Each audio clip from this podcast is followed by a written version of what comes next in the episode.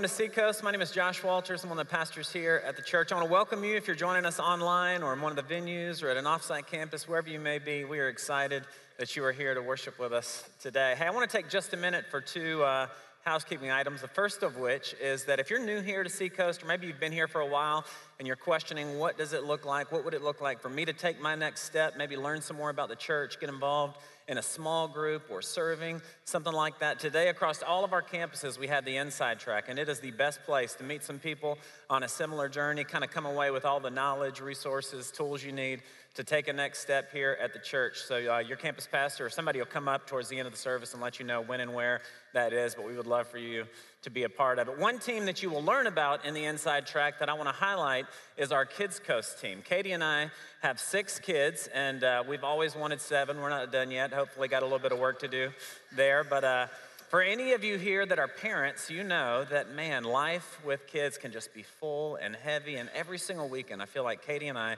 come into this place needing to be in the presence of God. And our Kids Coast team, our staff and dream team, are the people who make that happen. They allow for us as parents to be in here, to be in His presence. And oftentimes they can go unseen and unnoticed. They're not just in there watching kids, they are contextualizing the good news that they would see, know, and experience the love of God, teaching them in a way that's age appropriate. So, why don't you join me here in Mount Pleasant and across all of our campuses? Let's honor them today. Let them know we celebrate them so thankful for these moments.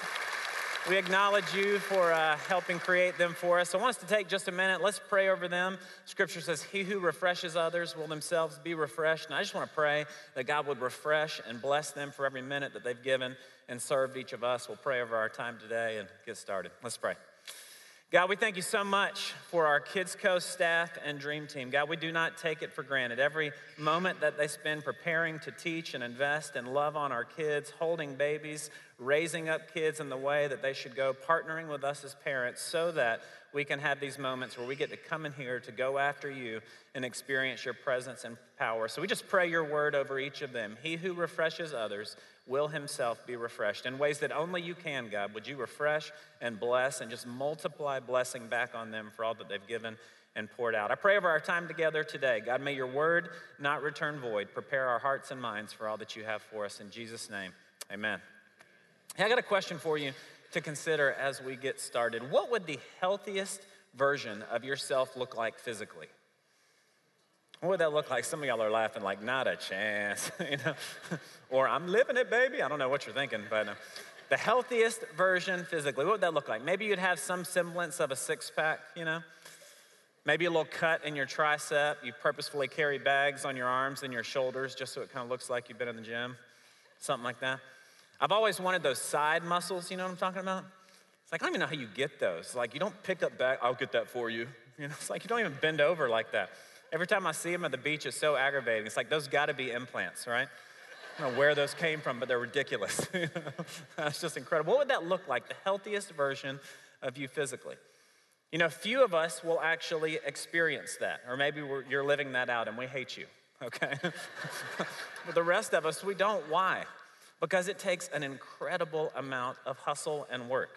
Meal planning, dietary changes, time in the gym, the amount of water you drink, the amount of uh, sleep that you get. It takes a lot to be the healthiest version of yourself physically. What about what would the healthiest version of yourself look like financially? What would that look like? Maybe you have a, a security fund, emergency fund saved up for when you blow the tire or when the air conditioner goes out. Maybe you got three or six months worth of, worth of life expenses saved up, you know, just in the event of of an emergency of some kind, you'd be prepared and able to take care of it. Maybe you're debt free, right? Or maybe mortgage free. Can you imagine what it would be like to live without a mortgage? I'm like, man, that would be crazy. A few of us will experience that, right? But most of us will not, primarily because of the degree of hustle and sacrifice and hard work and vision. Dave Ramsey says that you, you live like no one else now so that you can live like no one else later. Man, that is just, that is hard work, right? None of us would argue about the importance of our, our physical and our financial health, but most of us have settled into a good enough zone, right?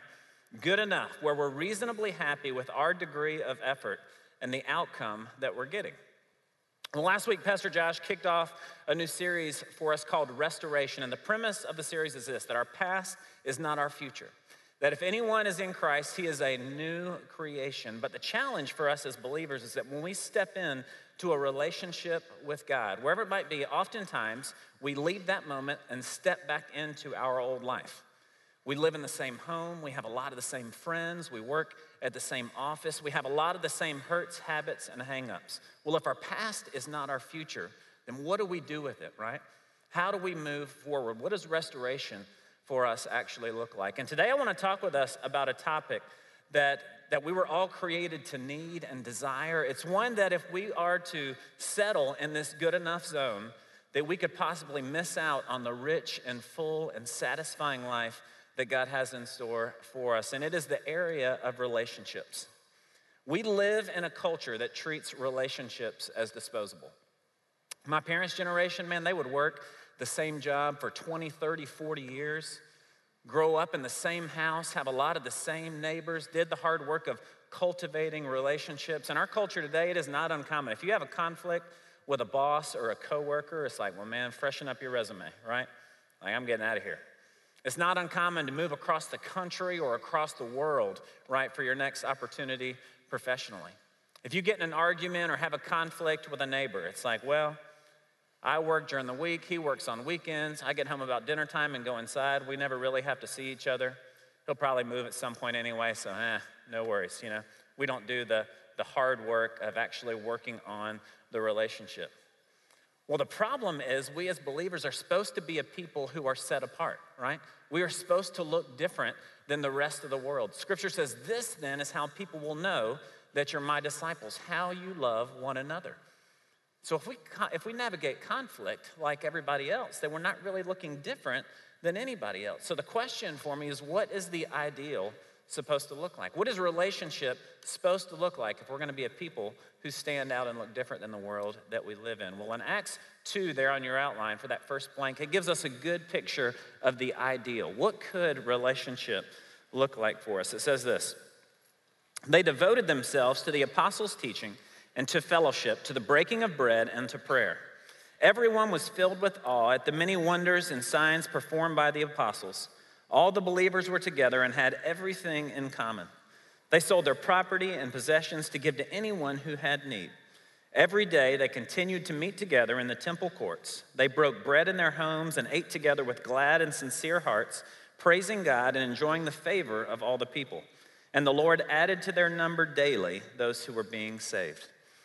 Now, when I read that passage, I kind of envision these people at an altar making a vow, almost like at a wedding. I read it past tense. They devoted themselves. But in the Greek, it actually says continually devoting themselves. It wasn't a decision that they made that they were then living out, but every day, continually devoting themselves to live in community, to study. They devoted themselves to the apostles' teaching. That's what we know as the Bible. They were a people committed to studying the Bible to breaking bread, com- taking communion together, remembering the finished work of Jesus on the cross. He died that we might have this kind of relationship with each other, that we would live in right relationship with Him. They devoted themselves to prayer. They sacrificed for one another. If one of them had a need, they would sell possessions. If they were moving, they would show up and serve and care for each other. They went to each other's kids' sporting events, camel races, whatever it was at the time, right? Do you get the picture? This is so much more than, than like a Beth Moore Bible study. And I love a Beth Moore Bible study. I have done a woman after God's own heart. I myself am a woman after God's own heart, right? Not knocking Beth Moore. I'm just saying this is so much more than just a small group experience. They devoted themselves continually to doing life together. Can you imagine what that must have felt like? Just the sense of friendship and community. I would imagine that they felt loved, they felt seen, they felt known. There weren't parts of their life that they, they felt like were hidden to where they thought like, man, if they really knew me, they wouldn't love me, right? They were exposed, they were, they were vulnerable. If we were to grab coffee and I said, hey, talk with me about the nature of your relationships, just the rhythms, the depth, the health, how would you describe them? Chances are, if your life is anything like mine, there would be a bit of a gap between the ideal and that second blank on your outline, the real deal, right?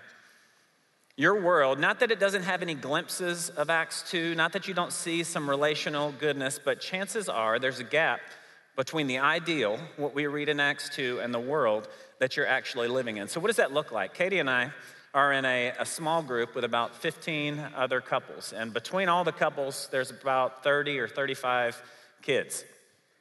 And what's unique to the, the group is there's only one couple of the 15 that live within walking distance of our house. So, proximity is a big challenge in community. These people very much did life together. They were close to each other. Where in our, our culture, we live all over the place. Man, proximity is a challenge to really experiencing life together.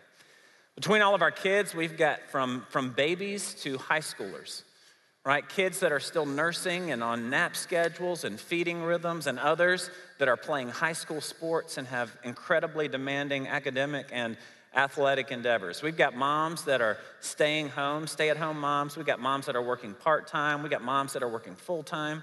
We've got some dads that work during the week, some dads that work on the weekends, some dads that travel for a living. Just the logistics of us getting together make it very challenging for us to do life together. But we are the first. If there is a tragedy, if something happens in somebody's life, man, we'll drop what we're doing and show up for each other. We're on a, a text thread. If there's a prayer need, if you're stepping into something, you need prayer, man, we're there for each other. If we're moving, we'll rally and help each other move. We celebrate the victories and each other's kids. We try to help to parent them as a village. Man, it is the best we can do, but it is not Acts 2, okay? I looked up Acts 2 in the JSP translation, which is Josh's substandard perversion, to, to try to give us a little bit more accurate picture, right, as to what does our world actually look like. So let me read this to you, see if it resonates any. They did their best to have quiet times regularly and attend church on the weekend occasionally going out to lunch with each other after church or hitting up a kids eat free night at Moe's on Tuesday. They shared prayer needs regularly. However, they all communicated on different platforms like text messaging, Marco Polo, Facebook Messenger, Teams, or email, so it wasn't uncommon to miss an update. On top of that, their cell phone would show that they had 2,312 unread emails and 142 unopened text messages. Seriously, all right? Some of them were blown away, and others were skeptical, skeptical, skeptical, skeptical about the healings and miracles that had been happening. When all the believers were together, they knew which topics, relationships, and political issues to avoid because they usually led to arguments. They sold their property and possessions to reinvest in other opportunities and improve their financial portfolio. they regularly tried to attend the same service and would watch online if they were traveling or at home. There was just about always food and laughter involved. They were thankful that God had brought them into each other's lives, and most of them enjoyed each other. And a few of them knew a story about someone getting saved. Does that resonate a little bit more with the world that you live in, right? Now, chances are that might be a bit of extreme, uh, extreme example, but chances are there is a gap between the ideal and the real deal. Man, when I read Acts 2, it is easy breezy, baby. You know what I'm talking about? All the believers were together and had everything in common. You know how many people I've got everything in common with? Nobody, right? Everything in common, even in the church, right? What, what, should, what temperature should it be in the worship center? What time should the services start? What kind of free coffee should we serve? It's free coffee. You didn't pay anything for it anyway, right? But none of us agree on it had everything in common. That's just not the world we live in. I don't have everything in common with anybody. When I read Acts 2, the one thing that seems to be missing to me that my world is full of is conflict. I don't read conflict. Surely they had it, yet they were set apart. Their lives look different. We all experience it. Why is it so important that we learn how to resolve it in a way that honors God and restores relationship? Couple thoughts there on the bottom of your outline. Romans 12, 18 says, If it is possible, as far as it depends on you, live at peace with everyone. If it's possible, if there's anything, anything at all that you can do, as far as it depends on you, live at peace. Ephesians 4, 2 and 3, there on the back, it says, Be completely humble and gentle, be patient, bearing with one another in love. Make every effort. Y'all say every effort. Make every effort to keep unity of the Spirit through the bond of peace. Man, there are very few things in Scripture that we're told to make every effort to do. Make every effort to keep unity, to live in, to experience peace. Well, how do we do that? If we're going to close the gap between the ideal and the real deal in our lives, that next blank there on your outline, it is going to be an ordeal. It's going to be an ordeal. Webster's dictionary, I love this, defines an ordeal as a painful and horrific experience. right? And for any of you that have ever navigated conflict in relationship, if you've ever fought for restoration, that's a good definition. It is going to be painful and horrific. So, what does that look like for us? How do we navigate the ordeal? A couple thoughts. The first of which, there on your outline, is that we have to make it personal. We've got to make it personal. See, oftentimes we view restoration in relationships as an ideal worth pursuing, but not a command worth obeying. We see it as optional. That would be a good idea. That would be a good thing to do, but man, that would be really hard to do. I don't know that I, I want to do it. I don't know that I'm necessarily, necessarily willing to do it. 2 Corinthians 5 17 and 18, there on your outline, says this Therefore, if anyone is in Christ, he is a new creation. The old has gone and the new is here.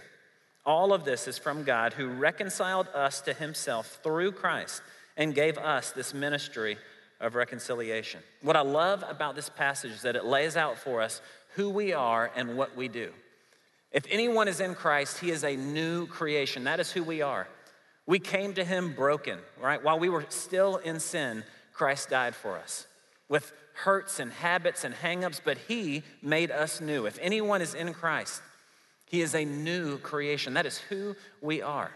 But what we do is he's given us this ministry of reconciliation. 2 Corinthians 5:20 says, "We therefore are Christ's ambassadors as though God were making his appeal through us." So we're to walk out this Jesus life doing the very same thing he did for us, restoring our relationship with God and restoring relationships with other people. It reminds me of when Jesus was asked, What is the greatest commandment? He said, Love the Lord your God with all of your heart, your soul, your mind, and strength. But the second is like it love your neighbor as yourself. And when I read those two, I'm like, those aren't like each other at all. One's entirely about loving God, and the other is about loving my neighbor like I love myself. But what he was saying was that to love God is to love people. The reflection of your love for me is going to be seen in how you love others. And when we have conflict, when we have division, are we making every effort to promote unity through the bond of peace? Matthew 5, 23 and 24 there in your outline says it this way. Therefore, if you are offering your gift at the altar and there remember that your brother or sister has something against you, leave your gift there in front of the altar. First go and be reconciled to them, then come and offer your gift. He's saying, hey, if you're showing up here to worship me, and you get here and remember that you've got beef with your brother, you got a problem with your sister, hey, leave your gift, leave that, then go and reconcile the relationship, then come back and worship me. What's so unique about this passage is that it was it's the Sermon on the Mount. It was given in the Mount of Olives, right at the foot of the temple in Jerusalem.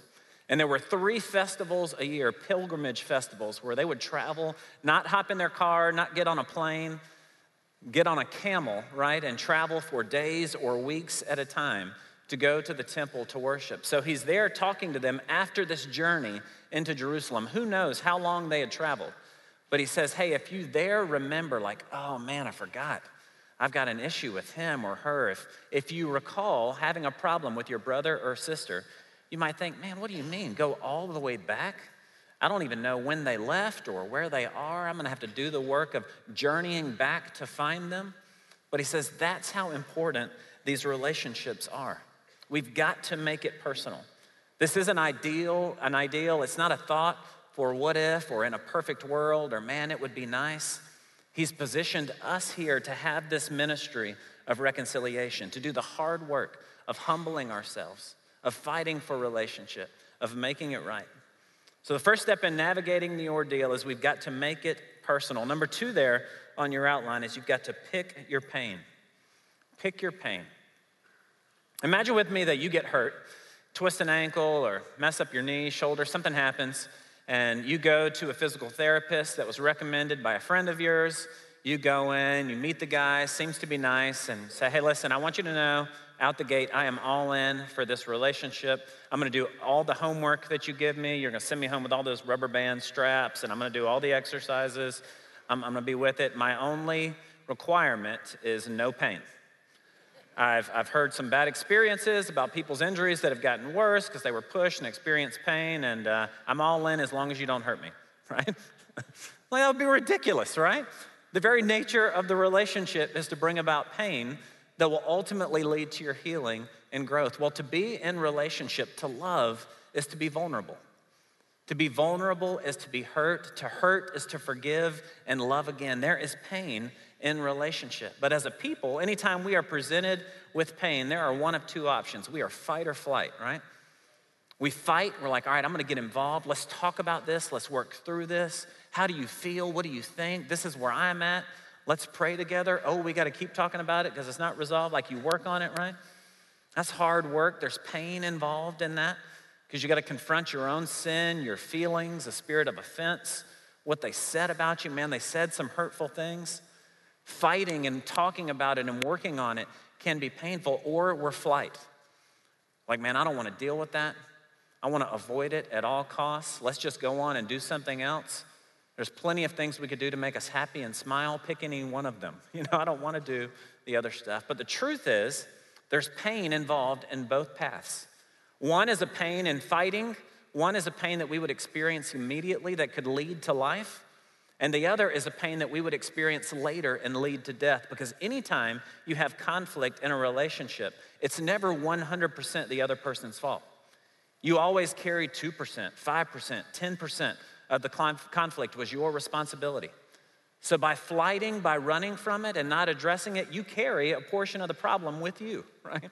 And you're gonna replicate some version of that in other relationships. So, you've got to pick your pain. No relationship is gonna be void of pain. Hebrews 12, 1 through 3 says it this way And let us run with perseverance the race marked out for us, fixing our eyes on Jesus, the pioneer and perfecter of our faith who for the joy set before him endured the cross, scorning its shame, and sat down at the right hand of the throne of God. Consider him who endured such opposition from sinners, so that you will not grow weary and lose heart. Let us run with perseverance, fixing our eyes on Jesus, considering him. And any time that I'm presented with conflict relationally, it's so challenging and convicting to remember the price that he paid that we might live in a restored relationship with God and each other. I often want to pick the path of least resistance, especially as a guy. To restore relationship means that I have to talk about my feelings. I'm gonna feel like a pansy, right? Hey, you said this and it made me feel this way. like, guy, you just don't wanna do that, right? But it is the hard work of fighting to restore relationship, remembering the price that Jesus paid so that we might have it. Imagine this what if you were at the office and you walk around the corner in the office and there's two people kind of in the room over beside you that's open and you hear one of them say your name. So you kind of slow down and you are listening, you realize like they're, they're talking about you and it's not in a way that's honoring. So you kind of pull back a little bit and listen to them and the subject changes you go back to your office because now it's awkward. You don't want to walk in after they were just talking about you. But you get to your office and you start thinking, like, man, if that was just out in the open in front of everybody, like, what do they say about me behind closed doors? And one of them is a supervisor, and you're like, well, if he's talking about me that way, what are the other supervisors thinking? So you think, well, maybe I should go in and talk to him about, about it. But then you remember, like, I've never even heard this guy apologize for anything. So what am I going there and be vulnerable? And he's going to say, like, no, we were talking about somebody else, whatever. You don't know what you're talking about. Then it's going to make things awkward between us, right? So you don't say anything, and then you find yourself a week later, a month later, looking at every supervisor, wondering, like, are they talking about me? Are they thinking about me? Nobody likes me. All because you didn't want to do the hard work of going to have a confrontation to say, hey, I, I heard this, and I want you to know how it made me feel. This is what I thought about it. Can you talk with me about that. You know, maybe you learned they were talking about a dude in a totally different department, right? You just happen to have the same name, but it wasn't even you. In relationship, we have got to pick our pain. And deciding that I'm gonna experience some pain now, to fight for a relationship, to restore relationship will not only honor God, but lead to life later. His word does not return void. We've got to make it personal. We've got to pick our pain. And number three, there on your outline, you've got to get your masters in forgiveness. Get your. Some people laughed at that. That's not funny. That's for real. I was the first male in our, our family to uh, go to college, and I always struggled through school. And it was so aggravating because Katie and I would go out and study, and I would be in the books making flashcards, note cards, having friends call it out to me. She'd be floating around the coffee shop, hey, hey girl, you know, just talking, hanging out. And I would think, like, I'm gonna get her on this one, right? I studied so much harder. And sure enough, she'd come out with an A, and I'd get a C every single time. Well, when I finished my academic race, when I graduated from college, man, I wanted that to be it so bad, right? I was just totally spent and done. I didn't have anything left in me. For any of you that have ever gotten a master's, you know you got to have that extra want to, that extra drive, that extra motivation. Well, Scripture gives us a picture of what it looks like, both in terms of frequency and depth, to pursue a master's in forgiveness. Matthew's, Matthew 18, 21 and 22 says, For Peter came to Jesus and asked, Lord, how many times Shall I forgive my brother or sister who sins against me up to seven times? Jesus answered, I tell you, not seven times, but 77 times. He wasn't literally saying, I want you to forgive him 77 times. He was saying, I want you to forgive so many times that you lose count. That we would be a people whose lives are characterized by forgiveness. That over and over and over again, when you offend me, when you hurt me, when you forget about me, when you didn't call me, when you didn't invite me, when I heard you talking about me, that over and over I would be willing to forgive. But how many of you know there's some pains, some things that you need to forgive that just cut deeper than others? The anchor passage for me on forgiveness is Luke 23 34 there in your outline. It says, Jesus said to them, Father, forgive them, for they know not what they are doing. Just imagine being Jesus, the very people he came to save. It's not the healthy who need a doctor, but the sick. He came to seek and save the lost. The very people he came to fight for and restore relationship with God with worthy ones, crucifying, spitting, beating, mocking. And in his anger and pain, he didn't call down curses upon them, but he said, Father, forgive them, for they know not what they do. I get the picture of somebody walking around in, in a room with the lights off, stubbing their toes and hurting themselves. I don't see what they're doing because they're in the dark, they're in sin. His prayer was, Father, forgive them, for they know not what they do, both in terms of frequency, that we would be characterized by that, but also in terms of depth of pain. What of our, our greatest evangelism strategy? The most powerful thing that we could do to reach the community around us wasn't necessarily things that we did out in the community, but things that we did in here with each other. If they saw the way that we forgave one another and said, Man, did you see what she did to him? Did you see what he did to that guy? And he forgave him. I mean, their relationship seems to be better than it ever, ever has been. And I talked to him about it, and he said it was Jesus. Like, what? You know? People would want to learn more about that because we're all carrying some degree of brokenness in our lives. What if our willingness to pursue each other, to love each other, to restore and fight for relationship, to make every effort is ultimately what reconciled people to God and each other? You know, we started off talking about the healthiest version of ourselves, both physically and finance, financially. You can involve other people in both of those processes, but ultimately, they are individual pursuits. How bad do I want it? What am I willing to do. Well, what's unique for this ministry of reconciliation is that it's something that God has given the body of Christ, something that He's challenged all of us to do. And if any one of us are to opt out of it, we all pay a price for it. We all pay a price. We miss out on the, the heaven that Jesus offered. His prayer was, Thy kingdom come, thy will be done on earth as it is in heaven. What we know about heaven is that there's going to be no pain, no division, no relational drama, no people that we have ish with. So, my question then is when do you think the problems that we feel now, the pain that we experience now, when do you think that's gonna be resolved? When we get to heaven? Do you think it's something that God's gonna do when we finally get there? Well, that's one option. But I would say God did his part in sending Jesus to restore right relationship with him. And now it's time for us to do our part, that we will walk in this ministry of reconciliation. It kind of reminds me of, of high school. I grew up in uh, Columbia, South Carolina. I went to Richland Northeast High School, and our rival was Spring Valley High School, which is actually about a mile from our Columbia campus. So I'm sorry if you go there and happen to attend Spring Valley. But I just hated Spring Valley. I still don't like them. I'm sorry, I know, right? Their colors were like hunter green and gold. I'm like, hunter green, that's not even, doesn't even look good to wear. Unless you're wearing it today, then it's beautiful. That's what I'm saying, right? Their mascot was a Viking. It's like we don't even have Vikings anymore. There's a reason they're dead.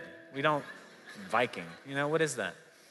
One time, my sister, they rezoned high schools. I went to Northeast, she went to Spring Valley.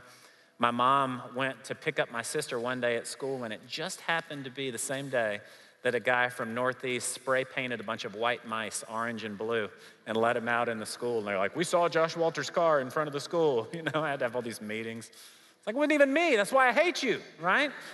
Just couldn't deal. I did not like Spring Valley. And something about high school, I didn't know anything about the guys on the baseball, football, basketball teams. I didn't know their stories, I didn't know their families.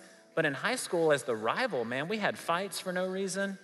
We just bullied and did not like each other for no good. And then we all graduated and went to college. And a couple of those guys that just weeks before were my absolute enemies were like, hey, what's up, bro? We're in college now. It's all good, you know? it's kind of odd that you would even bring up that stuff that happened two weeks ago, right? We're Gamecocks now. it's all good. Can you imagine being in college and seeing somebody walk by in their high school letter jacket? That's just weird. You wouldn't do that, right? Why is the picture I see of heaven? That we're going to step into heaven and people that we, we lived on earth with tension, division, drama, avoiding pain, not making every effort, that we're going to experience heaven in heaven when He's inviting us to experience heaven on earth to persevere through some pain, that we might be restored to one another, that God might be glorified, and that people might be reached. Church, this is our opportunity to forgive and love with the same heart that He did. What might God do if we were a people who walked that out? Let's pray. God, we thank you so much for your example. And I pray today, God, in the same way that that passage lays out that we would fix our eyes on you, that we would consider Jesus, the price that you paid, that we might live in a restored relationship with God, that we might experience restoration with each other. And I echo your prayer today Thy kingdom come, Thy will be done on earth as it is in heaven. May we experience the intimacy, the joy, the blessing of relationship that we one day will in heaven. May we experience that and walk that out here on earth. In Jesus' name, amen.